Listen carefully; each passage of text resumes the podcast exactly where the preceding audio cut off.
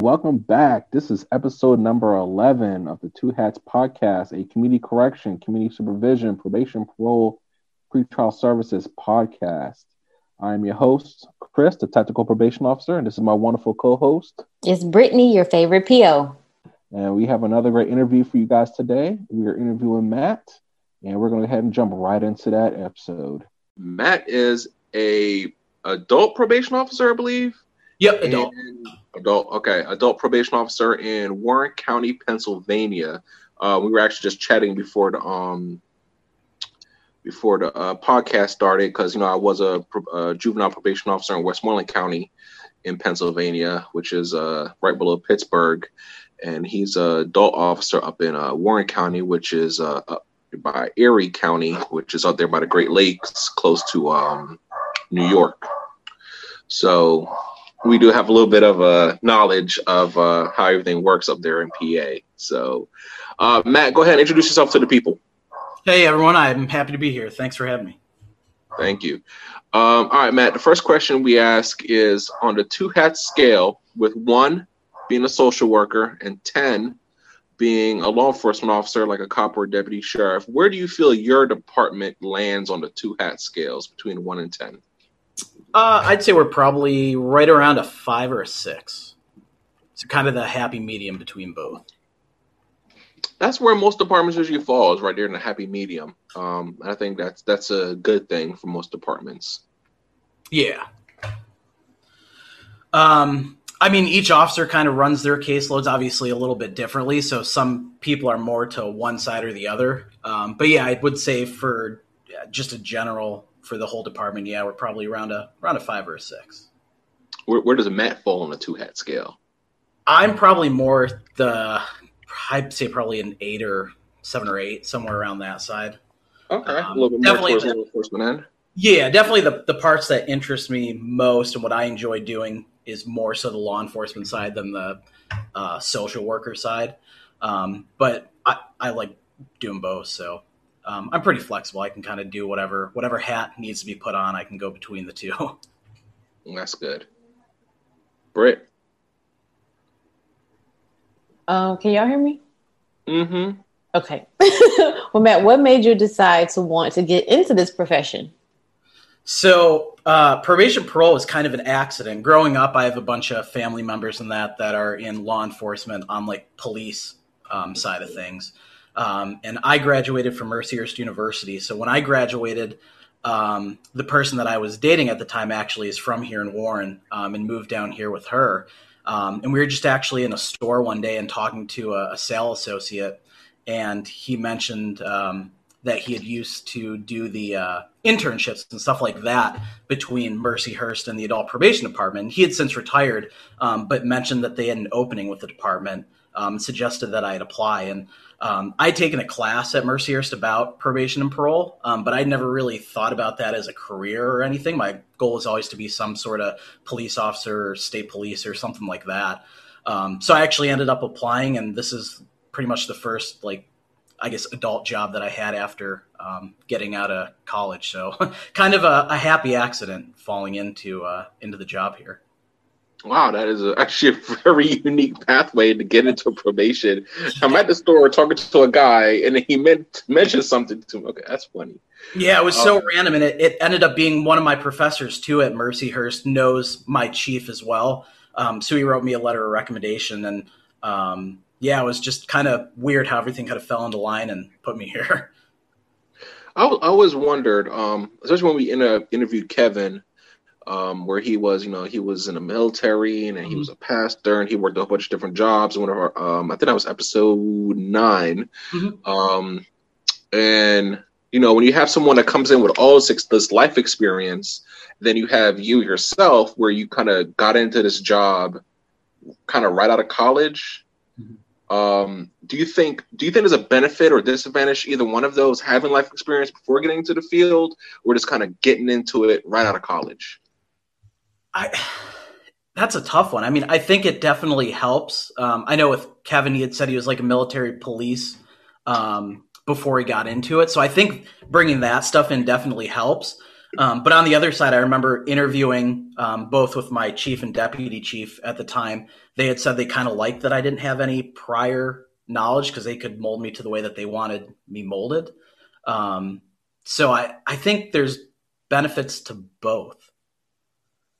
I, I definitely feel that. I mean, personally, I mean, I got it. Let me see. I worked in banking, so that's right out of college. Um, then I went into being a counselor working with juvenile delinquents before I got to probation. So I feel like I, I had some life experiences. Um, I think, you know, especially doing the banking stuff, working like customer service, mm-hmm. you really learn a lot about how to like talk to people. Right. Kind of how, especially doing, especially working on the sales side of banking, kind of like how to get people where you want them to get to. Mm-hmm. Um, I definitely feel that that has paid off and has helped me when it comes to um, you know working with the offenders, um, you know, especially tying it into motivational interviewing and other evidence-based practices. Mm-hmm. Uh, what about you, Brittany? What do you think? Do you think um, this is a job you should get into right out of college, or you should have some life experience first? Mm, I kind of agree with Matt. I feel like either way is good. I didn't have any experience with criminal justice at all. Like I come from a customer service background, so to speak, and then also from the health profession. So, like what you said, your banking experience working with people, I think any customer service experience will be relatively important to start doing this job, even if you've never been in criminal justice before. I definitely agree with that.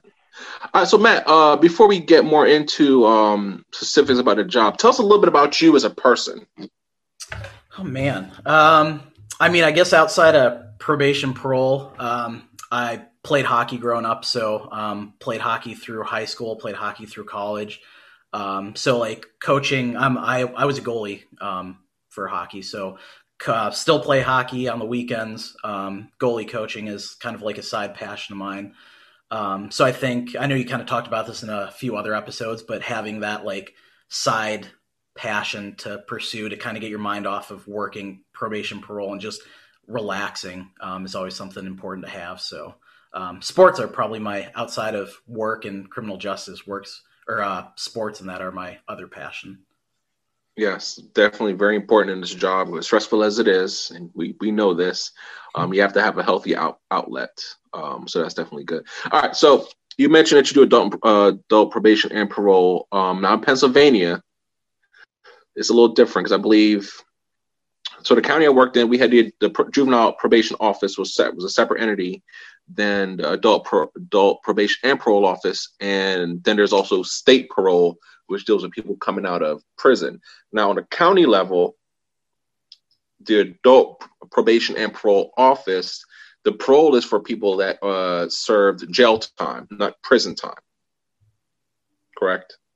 Correct. Yep, that's how we are. So we have the we're probation and parole, so we get the people that are sentenced to probation in lieu of jail, and then we also have the parole caseload that does some sort of county jail time and then um, gets released after that as well. Yeah, but that's definitely different than state parole, which does with people getting uh, released out of prison.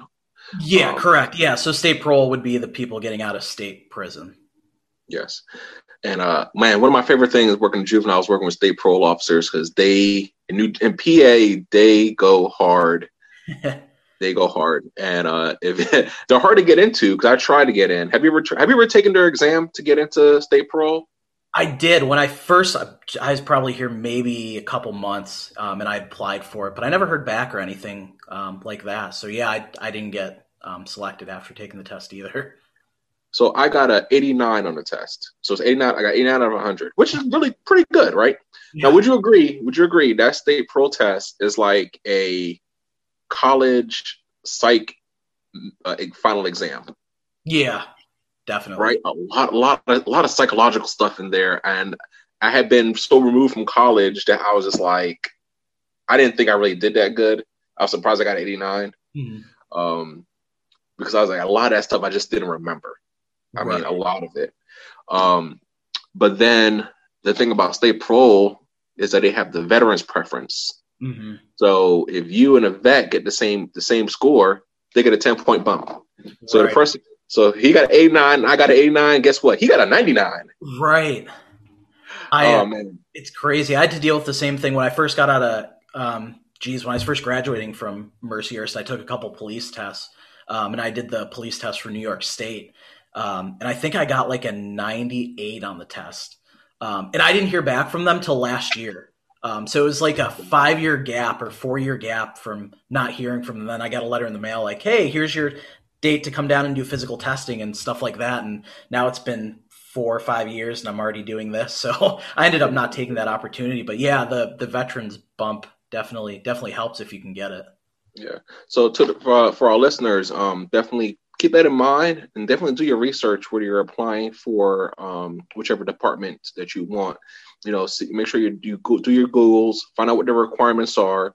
Um, you know, some some departments require tests, some don't. Some require you to write an essay, some don't. Um, and definitely find out about those vet- veteran preferences. You are a veteran, hey, there you go. Um, it's it's in your benefit. If you're not, just keep that in mind that um, you're gonna have to score a lot higher on the test in order to uh, you know overcome that uh, person who has that 10 point bump. Now, I guess you know you get 100 on tests. test, that veteran got now got 110. So I don't know how you beat that. Yeah, um, but that's definitely something to keep in mind. All right, Matt. So me and you have something in common and I'm really excited to talk about this. We both do drug treatment court. Yes. Finally, I've met another drug treatment court officer. I swear, everybody that follows us is either a law officer, or they do sex offenders, or they do domestic violence, um, or they do, uh, you know, fugitive apprehension, Sconder unit. So it's good to have another drug court officer here. Yeah. Uh, how'd you how'd you how'd you get that position? Um, just kind of like I got hired here randomly. So when I got hired, I was here maybe five months. I've been here six and a half years now. Um, but I was here maybe five months, and the officer that had been running the treatment court program um, quit and got a different job and moved out of state. Um, and he had actually just gotten back from the basic uh, academy for probation and parole that you go through. Um, so while he was at basic, I kind of covered treatment court for him. So my chief was just kind of like, well, you kind of already know what you're doing. Do you want to just take over the position um, of being probation parole um, or of being the treatment court supervisor? So I ended up taking that and doing that. So kind of a, a happy accident. How do you like it? I like it a lot. So I wasn't sure about it when I first took over, um, but I, I wouldn't want to do anything different. I absolutely love working with everyone in treatment court. I agree with you, Matt. Um, I love drug treatment court. I think it's the best position that I, we have here in my county. Mm. Um, I don't think I don't think there's any other position I would want. They offered me gang unit, hmm. And I really did consider it for a while, but I ended up turning it down because I didn't want to change office building because we have three offices in my county, and I'm at the courthouse. I didn't want to change from being at the courthouse because I mean the courthouse just it's just cushy. I mean, you have the clerks are there. If you got to do any kind of file any kind of paperwork, you don't have to travel from the one office to the courthouse to do stuff. Everything is right there. Um, I really didn't want to change that, even though I really did consider the gang unit. Um, but then drug court opened up. I put in for that, and I got picked. And I got to say, it's probably the best thing ever. So, how how does your drug court? How, tell us about your drug court and how it runs. Uh, so we're a hybrid court. So we have offenders who are um, DUI as well as drug offenses. Mm-hmm. Um, so our program takes about 18 months to two years to complete. Um, once you get into treatment court phase, we have so we have five different phases that you go through. Um, yep, phase one and phase two are pretty much the same. Um, they meet with me twice a week. They're drug tested randomly twice a week. Um, they come and meet with the judge for like a weekly court review uh, once a week. Um, and then they obviously have their drug and alcohol counseling, um, whatever other programs that they might have to do. Um, and that's a 20 week, each phase one and two are both 20 weeks. Um, once they get to phase three, it's 15 weeks. Um, at that point, stuff starts to kind of back down a little bit. So they're meeting with me once a week, um, still meet with the judge weekly for their court review, have community service to do. and then once you get to phase four, um, you're still once a week, um, still meeting with me once a week. So phase three and four are kind of the same. Um, and then once you get through that, you have an aftercare, which is six months, where you meet with me once a month. You meet with um, the judge once a month, and drug testing at that point is down to once a month randomly. How, how long is your drug court program? It's about 18 months to two years to complete. Oh wow. Okay. So it's a long program. I know some other counties their programs are like a year, um, but ours are are just about two years to complete. Okay. Does drug court accept um, marijuana cases? Like people we who? Do. Oh, okay. Yes. Hmm. Um, it would have to be because uh, they they do a substance abuse assessment. They'll do like an intake for drug court, and it depends on like their uh the severity of their levels of how how much they use. Like, I mean, if you have somebody that smokes, you know, one blunt every month, they're not going to meet criteria for um for drug treatment court. Um, you know, but you have somebody that's, you know, a lot of people say it's hard to be addicted to marijuana. Yes, yes, it is. You, you, can definitely be addicted to it. Um, I definitely have clients that are addicted to it, and it's just how they cope with life. And you know, if you catch them sober, that's kind of like a, a rare thing. Um, but like I said, it, it, depends on you know where they fall, like how severe their uh, addiction really is. Now, so, so, for people who get into drug court, do they have to have residential treatment already, like in their past? Have they have? Do they have to have gone through that in order to qualify for drug court, or it doesn't matter? So for our county, our treatment court is kind of supposed to be the last stop on the county line before going to state prison. So everyone in our treatment court program, if they wouldn't have gotten into treatment court, would have been going to state prison.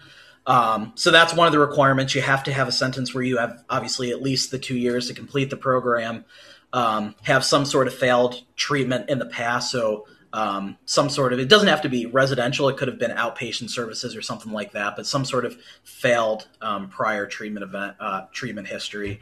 And then um, there are certain offenses that'll keep you out so we don't accept um, people who are drug dealers so no pwid offenses um, no sex offenses no um, assaultive uh, offenses and stuff like that. So there are some things that'll keep you out Um, but if it's like a dui or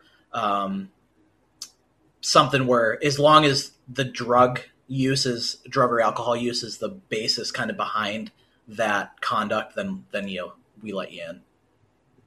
So uh, see, that's why I love doing these podcasts. Is this is it's amazing just hearing how, even though we both do drug court, like our, the programs are while they're kind of the same and try to get towards the same goal, just how they're set up are totally different. So where I'm at, um, we do have a five phases, which I think is probably the national standard. I think you have to have five phases. I think each phases are kind of similar, but in terms of how the supervision works, like with our department, the we don't we don't supervise them based on what their drug court um, levels are. We base them ba- we supervise them based on what their risk levels are, which is the same risk levels that anybody that's on probation goes through. So you know if they're you know a moderate risk, then we're going to have to see them once a month um, whether in drug court or not. But by the nature of drug court, we do end up seeing even those kind of offenders a lot more. Um, there's more pop-ups. There's just more. Uh, they're needier. So there's always something going on with them and in their lives that require us, you know, making arrangements for extra face-to-face contacts, extra home visits. Um, you know, um, just and then then we do have people that do score high on our, our risk needs assessment. Um, so they have to be seeing, um, they have to be seen at least once a month, but they have to uh, for an office appointment.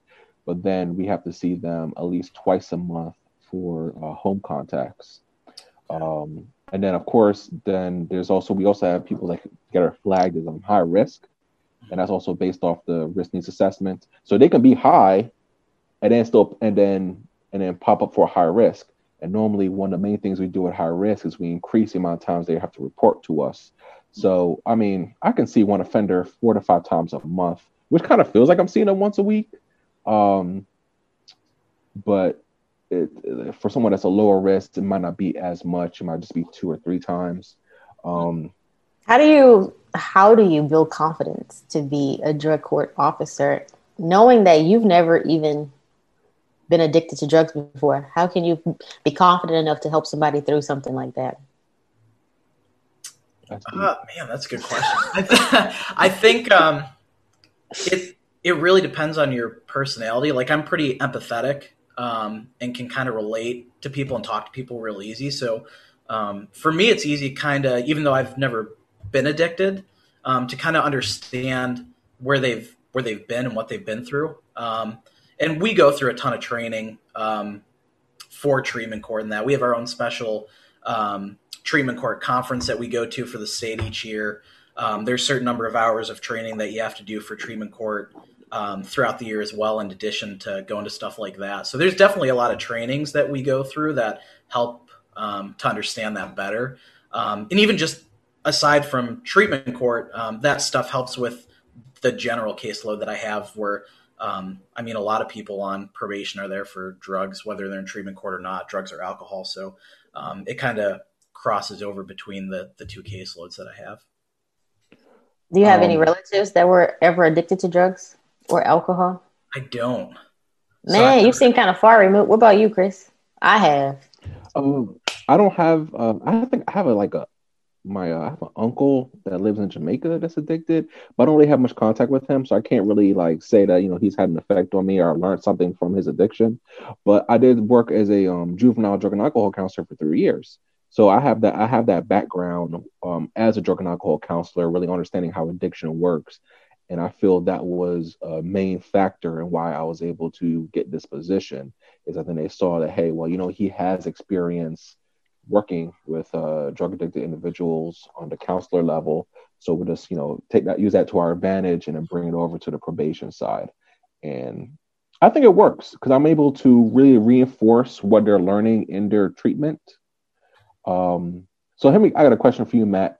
How has COVID really affected drug court? Um, I'll tell you right now, with us, most of the uh, the, the individual substance abuse counseling is now oh, is now virtual where they were everything was in person. Now a lot of it is virtual, and I think that's a hard that's a hard adjustment for a lot of our uh, older clients that have been in the program for a while.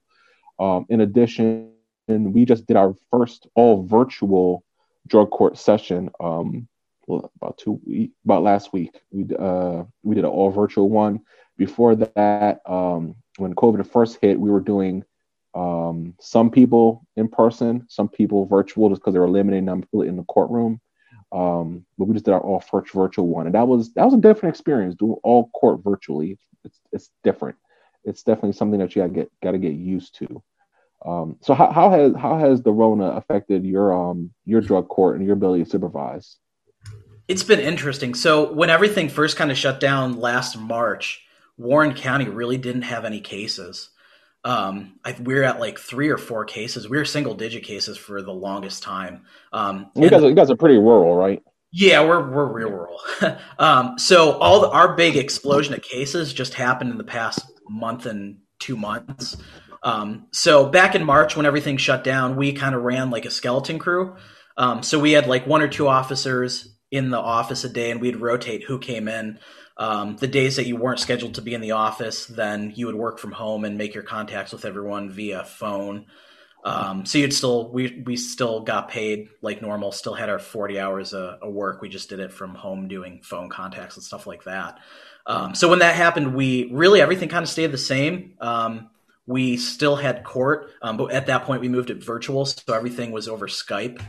Um, so I would go through and assign each person different times through the day to come in and Skype and talk to the judge and, and do it that way.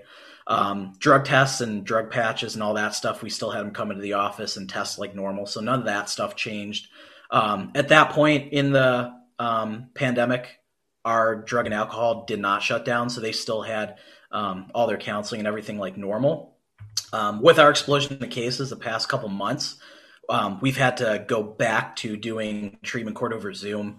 Um, our one provider for drug and alcohol actually shut down, and they uh, they're meeting with people over the phone. They're not um, having IOP and stuff like that in person. So that's been kind of um, weird to have everyone go from a higher level of treatment just to meeting over the phone um, until that starts back up. But um, really, besides doing stuff, uh, the court hearings and that over over Skype, it really hasn't changed all that much do you do you feel have you experienced a rise in relapses based on that change over from in-person treatment to more virtual treatment?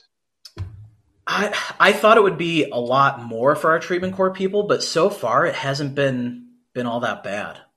Um, I definitely have had people say that they prefer in-person counseling um, and in-person like A or NA meetings.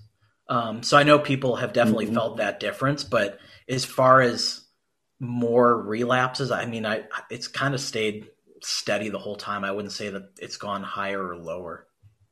Okay. Um, so one of the phenomenons that I've noticed with drug treatment court, and maybe I'm interested to see if it's the same thing for you. What I realize with drug treatment court clients, they're either in compliance or they abscond.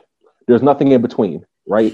Either they're going to work the program and do what they have. Yeah, they might have a couple slip ups here, a relapse here, a miss a class here and there, but generally they're in compliance with the program overall. Because you know, with treatment, we understand relapse is a part of recovery. Um, you, know, you might get a sanction, you might get you know a slap on the wrist uh, or something like that. But overall, you know, they're in compliance. And then on the other end, they just take off. There's, there's just there's nothing in between. It's either compliance or abscond.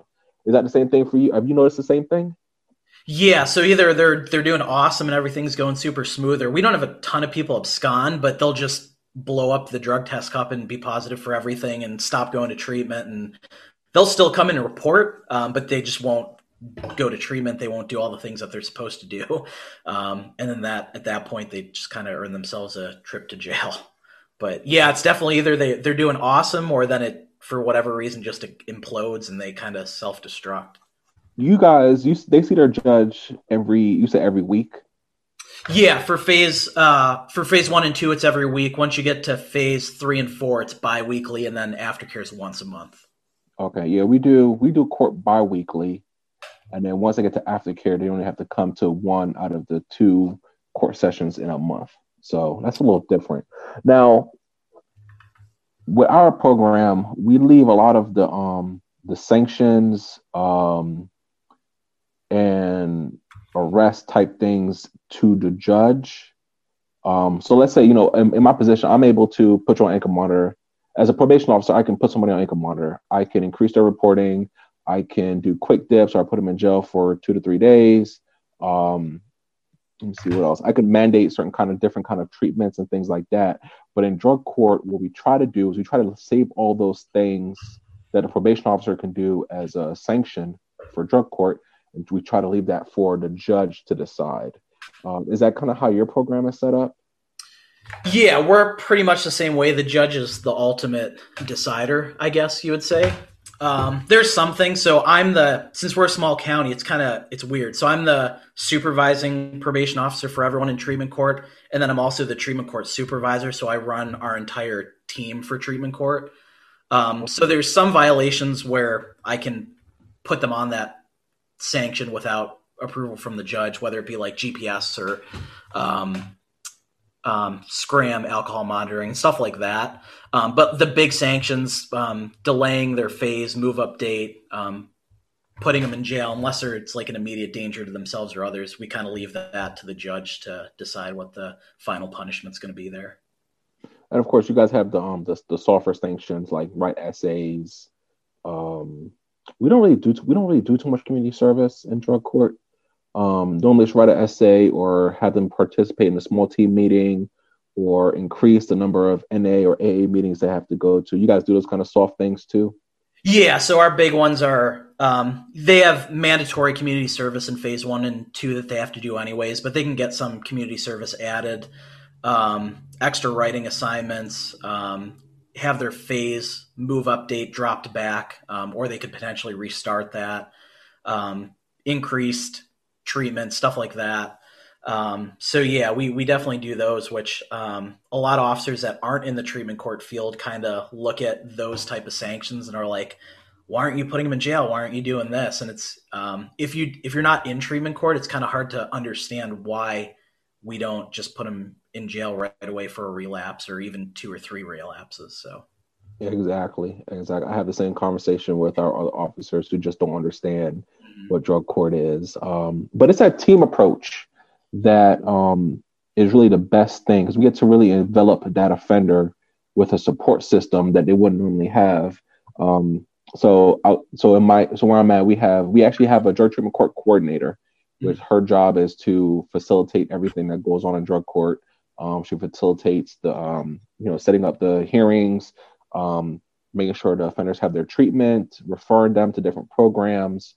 Um, uh, drug court does their own drug screens that are separate from probation. So um, I don't really right now with the Rona, we're not really doing too many drug screens, but we can. So um, they do mouth swabs, we do urine tests. Um, so they kind of use me more as like, hey, we have our suspicions, or um, you know, if I see them and if something seems off, then I can do it.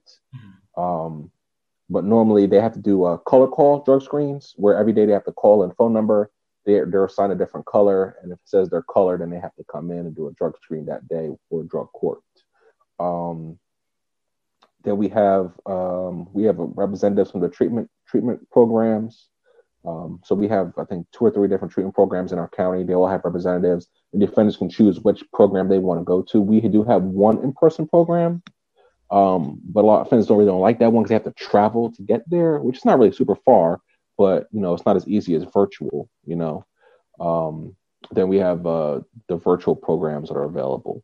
So it is nice because they have that team of people that kind of surround them and are there to help them whatever their struggles are in that moment.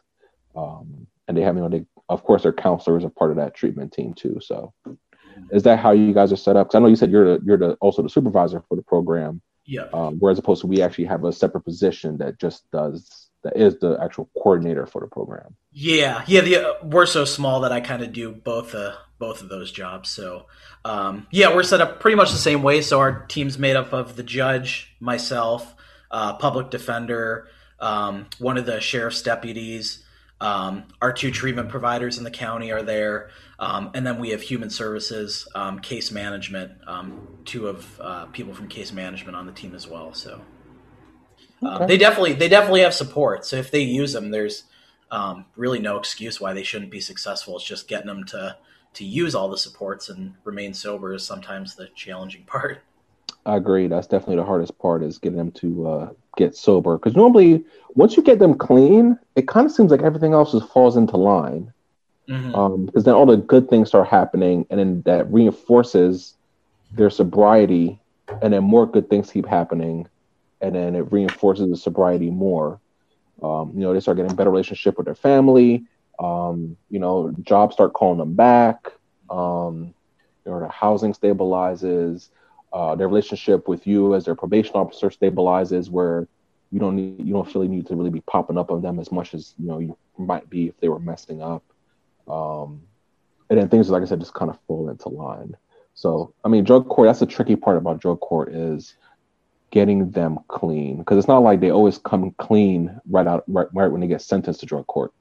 Um, even if they did a, they did a period of time in jail pre uh, pre sentencing, um, normally they get out of jail and go use, mm-hmm. and then we mm-hmm. got to try to clean them back up. Right. Um, yeah. So it's it's it's a tough road, but uh, it's a good program, and it can be definitely be very rewarding. What are your numbers? How many do you have in the program? Uh, currently, we just had a whole bunch of people graduate, so I think we're right about ten people right now. Okay. Uh, our, is it? Our max is twenty five. Okay, I think I have about I have about twenty on the streets right now, mm-hmm. so that's pretty good. Matt, how long have you been in in that role currently? Uh, so I've been with my department six and a half years almost. Uh-huh. Um, so probably I took over maybe five or six months into it, so about six years. Oh, dang, that's a long time. Yeah, you got long, longer drug court time than I do. Yeah. yeah. Do you think that things have changed over the years as far as like the drug court program itself has anything been made better? Have you contributed to anything being being more i guess i don't know with the times? Because you know things change over time. So have you helped in building drug court? Did you help? Yeah so after i got hired um, i actually worked with our team to get us accredited. Um, so in pennsylvania i'm not sure if um, where you are they uh, have a, an accreditation process. But in Pennsylvania, you can go through this long application process um, with the state to be accredited. Um, so I think it was 2016 when we went through that, and um, we got the program accredited. Um, when I first started, we didn't have a uh, random drug test system, so I implemented that. Um, it was originally called called Call to Test, but they just changed their name. I think they're now um, community comply or community connect or something like that. But um, so we have everyone calling in for that. Um, I am in the process of getting a facility dog for our program. So um, I was approved and everything, just waiting for a dog to be trained. Um, but so um, as soon as that gets trained, I'll be a facility dog handler, and that'll come to treatment court with me as well as help at um, different court hearings throughout our, our courthouse as well. Tell us, tell us more about that. What exactly is a facility dog? What all does that entail? Sure. So, so facility dog's kind of like a therapy dog, um, but they're they're two different things. So, facility dog is a dog that's graduated from an, incre- an accredited organization, um, and it helps assist victims, children, um, offenders in their recovery with like drugs, alcohol, mental illness, and stuff like that. Um, so, where it's different from a therapy dog is um, a therapy dog could be anyone's animal. So, anyone can get their dog through the the training to be a therapy dog. Um, whereas a facility dog, before I get it, it goes through two years of training. Um, and then when I'm gonna when I finally get my dog, I'll have to go down for like two two and a half weeks of training to learn the commands for the dog and stuff like that. Um, where they kind of different is a therapy dog. Um, there's only so many hours that they can work. I think best practices or standards are that they can only work for a couple hours at a time. Whereas a facility dog doesn't have that time constraint, so they it'll be there with me all day during work. Um, if we have to go do stuff after hours, then it can do that. There's no time limit.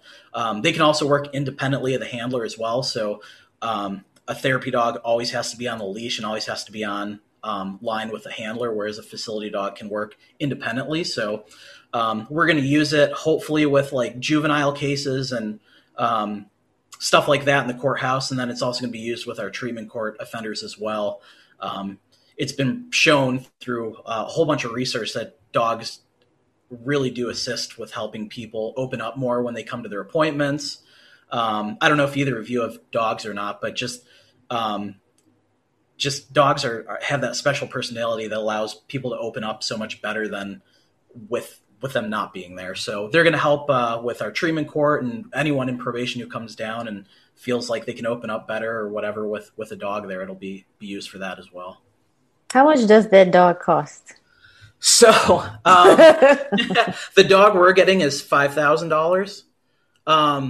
The original place that I wanted to get it through that denied us, it was free. Um, so a lot of the dogs that you get through accredited organizations um, are either free or the cost is not all that bad.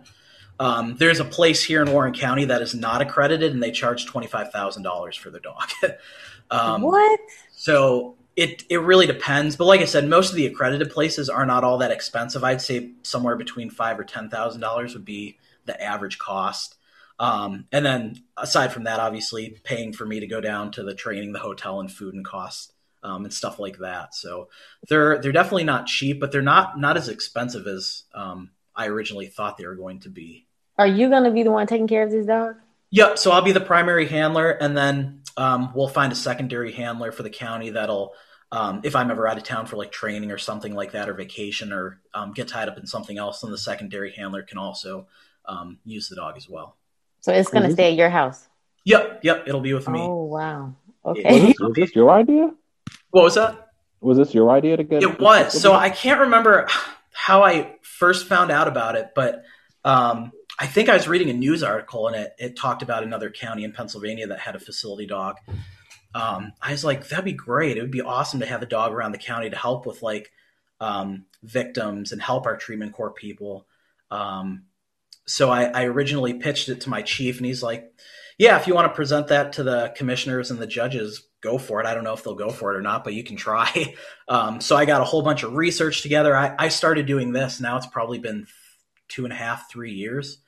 Um, but I got all the information together. I actually paid for myself to go to Seattle and went to the International Facility Dog Conference that they hold out there just to talk to other dog handlers and get a better sense of what the dogs do and, and all that kind of stuff. So I, I went out to Seattle, went to that.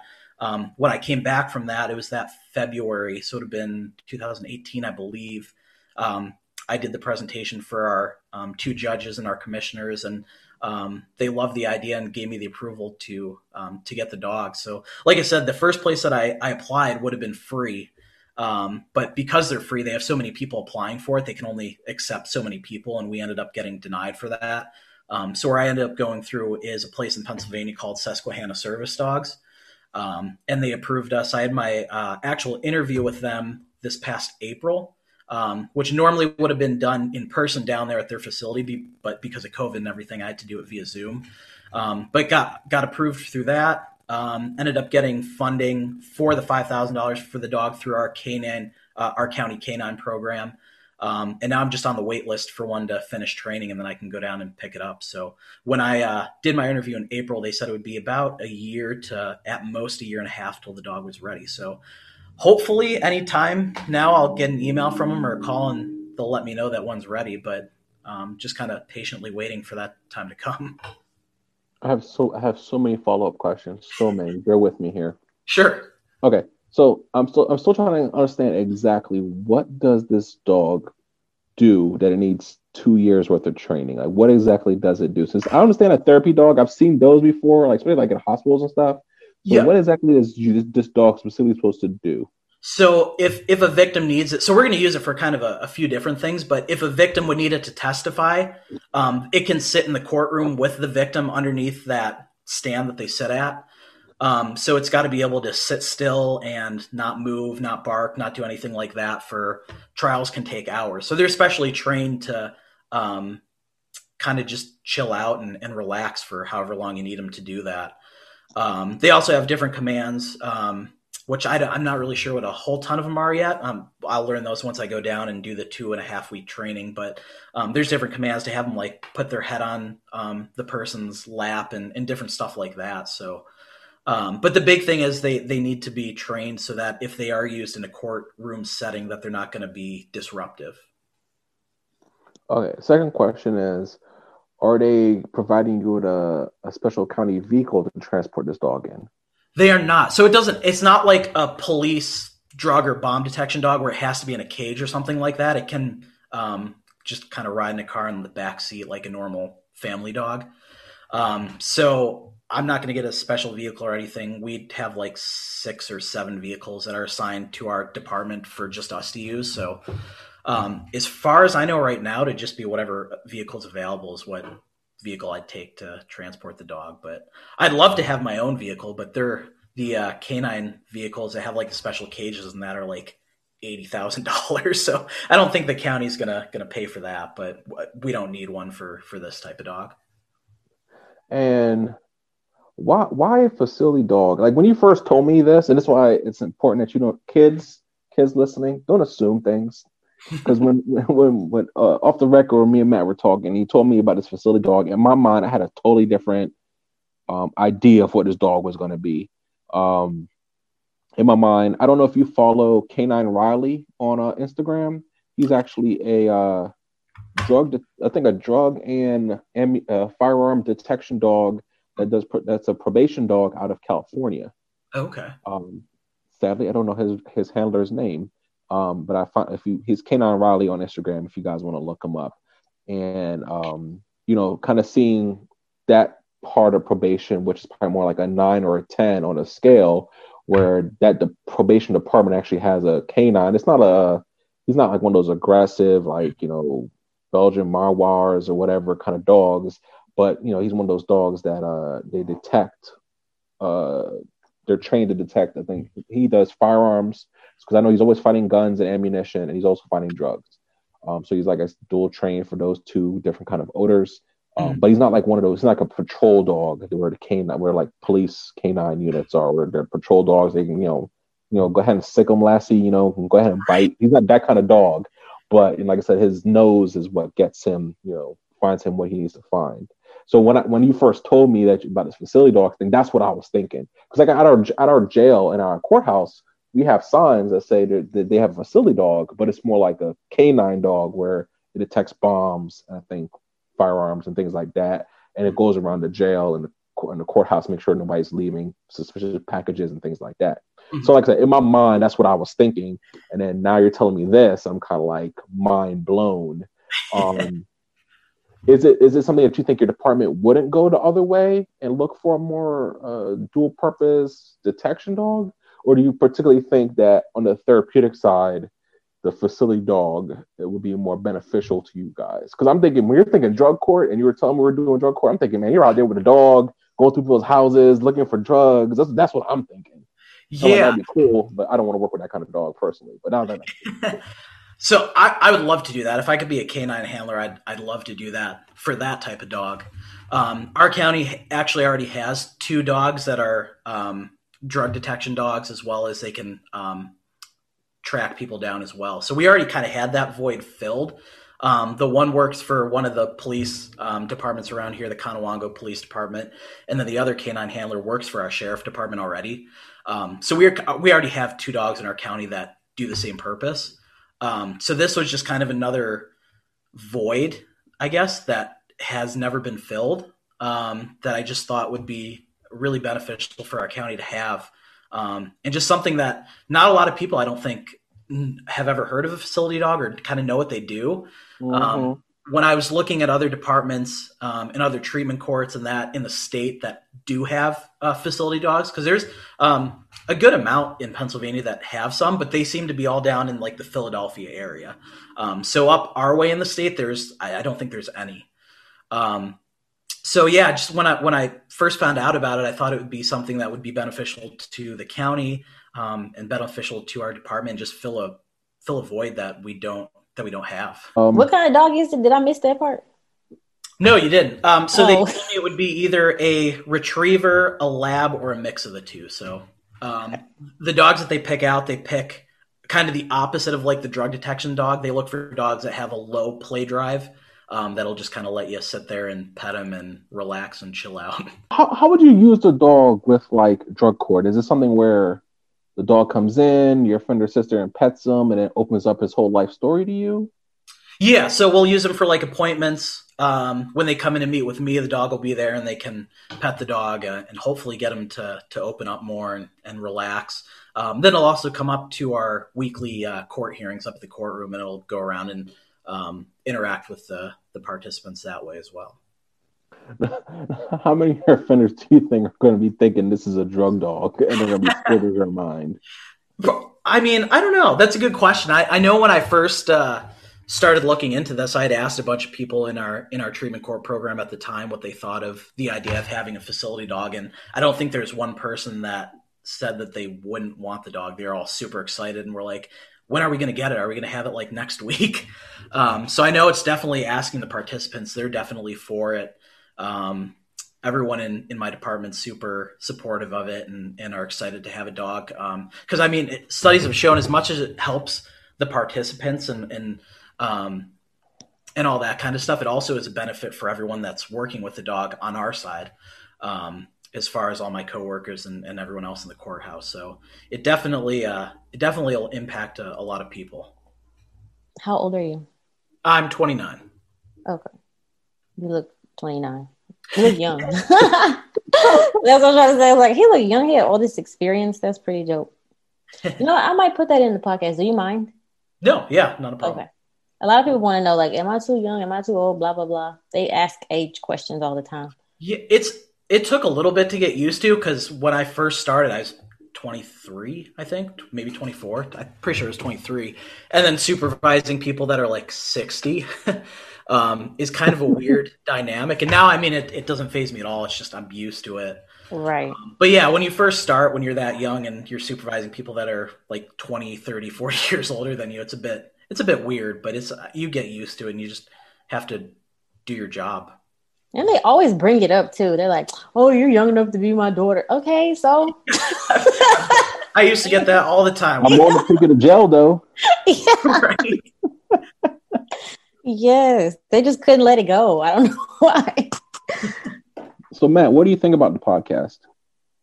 It's interesting. So I've listened to, I think, pretty much all of them, and um, I actually showed my coworkers the podcast too, and I told them that I was going to be on it, and they uh, started listening to it as well and thought it was super interesting. So, oh, thanks. Yeah, so it's it's nice because there's a, a lot of people I think don't they overlook probation and parole, and um, to have somewhere where you can talk about it and people kind of can understand a little bit better what we do as a as a job um, is is super interesting. It kind of blows my mind that there's so many people in the system or on probation or parole, but still a lot of people don't understand what it is that we do. Yeah, that that doesn't make sense to me. Hey, yeah, we're, that, we're the redheaded stepchild. You know, they they really don't understand. They, some people think we're social workers.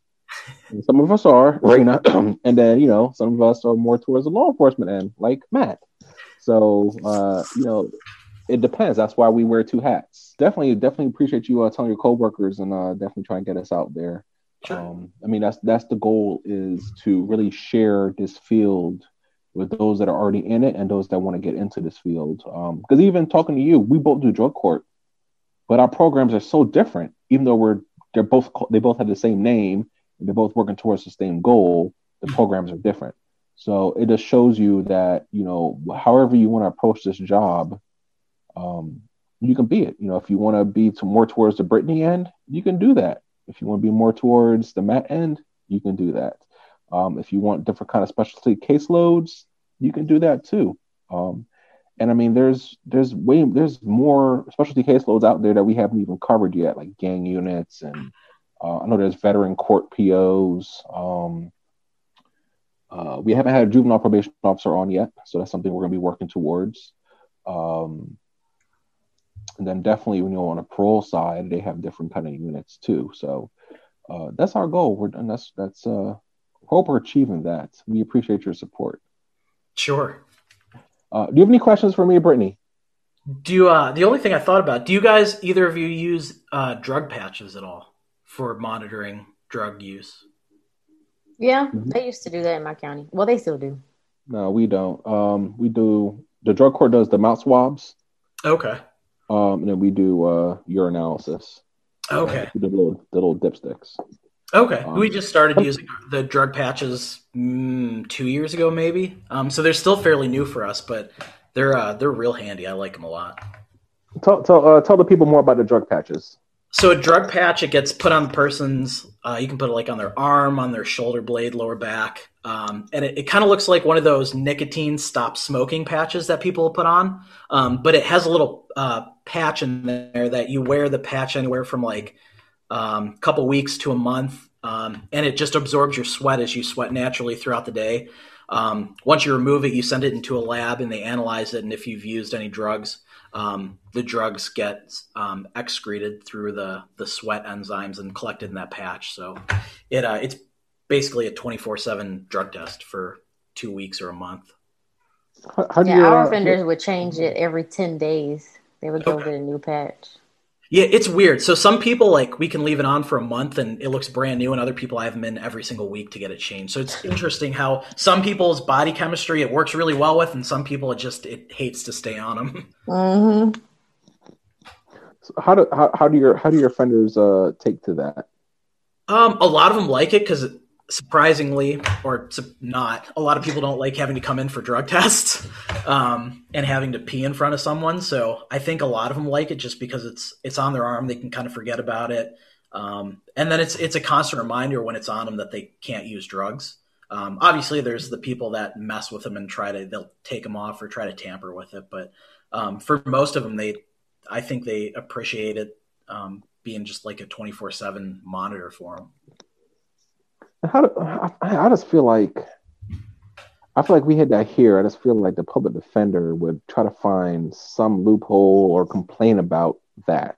They would complain about everything, though. I mean, that's that's what public defenders do. That's their yeah. job. Our job is to try to counter that because they can put up some very persuasive arguments to a judge that might want to have an open ear. Yeah. Um, have you had any public defenders challenge that? We have because the offenders challenged it. So the drug patches, at least that we used, have been tested and put through. They're, they're able to be used for like federal jobs and stuff like that. So they're they've been scientifically backed and studied, and, and they're legit. Um, so we've had people that have tried to say like, I didn't use. I was sleeping with my boyfriend who used meth, and he touched me, and that's how um, I became positive, or they've I've heard pretty much every excuse you could hear for why some drugs got in your system, whether it's bodily fluids or whatever. Yes. Um, oh. it's, it's, just that's not that's not how it works. It's scientifically proven. It gets sent to a lab, and the scientists will certify that it's it's in your system because you use drugs. Um, so I've had, I think, at least one court hearing. There might have been a second one where it's gone um, far enough where at the revocation hearing for that person, we had to have a scientist um, be brought in to testify that these are the results. The person tested positive for A, B, and C because they used it. It's in the drug patch. The drug patch is legit, um, and there's no there's no way around it. So, yeah, people try to try to get around that all the time, and most of them after they've they get put in jail and sit there for a little bit, they'll admit like, yeah, I, I was just trying to get out of it. I did use and just didn't want to go to jail. I want to do like a compilation video of all the excuses that different POs have heard. that would be so funny. There's some good ones. People put in a lot of thought to some of their excuses. That'd, Yeah. that'd be a good idea, Brett. uh, you have any you have any crazy probation stories? Well, I've had to run someone down through a river before. so Okay, tell we, about that. we tried uh, assisting juvenile with a uh, a juvenile person. Uh, it was the day before this happened, and we couldn't find her. I guess she had she was home for a home pass from a placement Mhm. and uh, ran away. So we were trying to find her, and the next day I that, happens, that happens a lot. Yeah, I'm I'm sure. So the next day I went into the office for something else and um, heard the call over the radio that they thought they had spotted the juvenile. So I went and assisted City PD, who was trying to to get the juvenile. Um, and when she saw, she started to run. Um, so she ran towards the, a river that goes through town, and um, myself and another officer got to the got to the bank, and she was maybe a third of the way through the river. Um, he's trying to like get off his duty belt and all that kind of stuff, and I just have my external carrier, so I'm like, well, I can just rip this off real quick. Do you want me just to go in after her? And he's like, yeah, that would be great. So I ended up diving in and chasing her down through that, and that was uh, that was pretty interesting. um, ended up getting her, and then she ended up going back to placement, and then.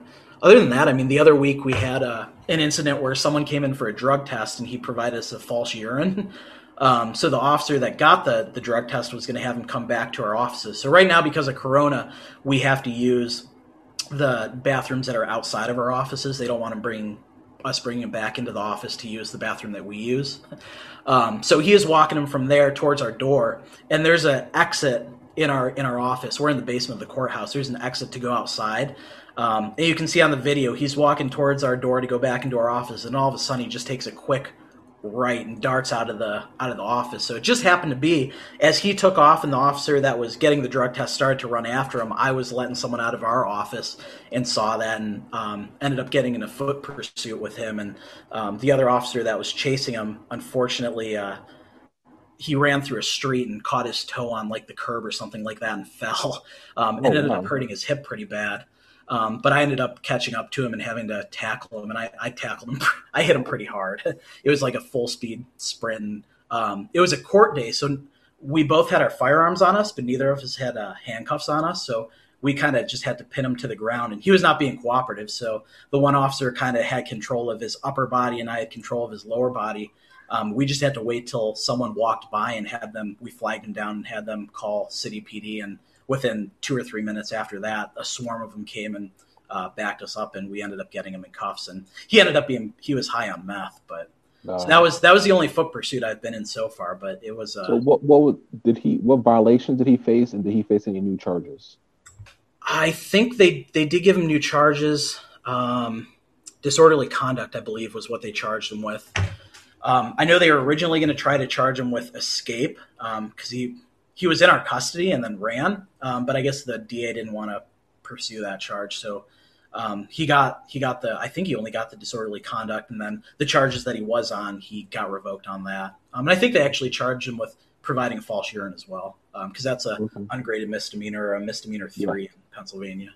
All right, Matt, we appreciate you for uh, being a, a family member in the Two Hats podcast. We appreciate your time today. Uh, I think we dropped a lot of knowledge for fam- for other family members out there. Um, so as you talking about drug court, I learned a lot about a facility dog because it's definitely not what I thought it was.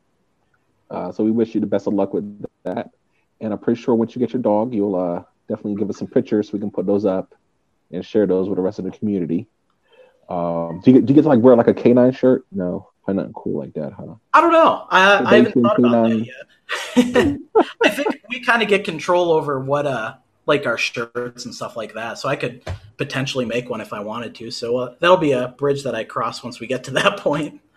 I'm telling you, I can't wait for the first time we bring a dog into court. The, all the all are gonna be like, "Oh no, oh no, it's a drug dog. It's a drug dog." You're like, "No, it's a facility dog. It's it's it's, it's nice." They're like, "Nah, I don't trust it." Uh, but again, we uh we thank you for coming on today. We thank you for your time. Um, and uh, you know, you make sure you're safe out there. Okay. Absolutely. You're chasing people through rivers. yes, I appreciate it. Thanks. Once again, I want to thank Matt for joining us on the podcast today. He taught Chris and I a whole bunch, especially about this uh, dog that he has coming to the team. I know Chris wants one secretly, don't you, Chris? No, I'm good. I'm good. I, got, I got my little uh, 13 pound dog. I'm happy with him. I don't know what I'm gonna do with a bigger dog that does anything else. so, family, go ahead and tap in in the comments. Let us know if you guys have some type of service dog like that in your area, or if you'd be interested in something like that. Don't forget to follow us at the Two Hats Podcast Instagram account. Also, we are uploading episodes every Wednesday to YouTube, Spotify, and Anchor FM. In case you guys want to just listen over over the car, over the web, it doesn't matter. We're here for you. You guys have a good evening.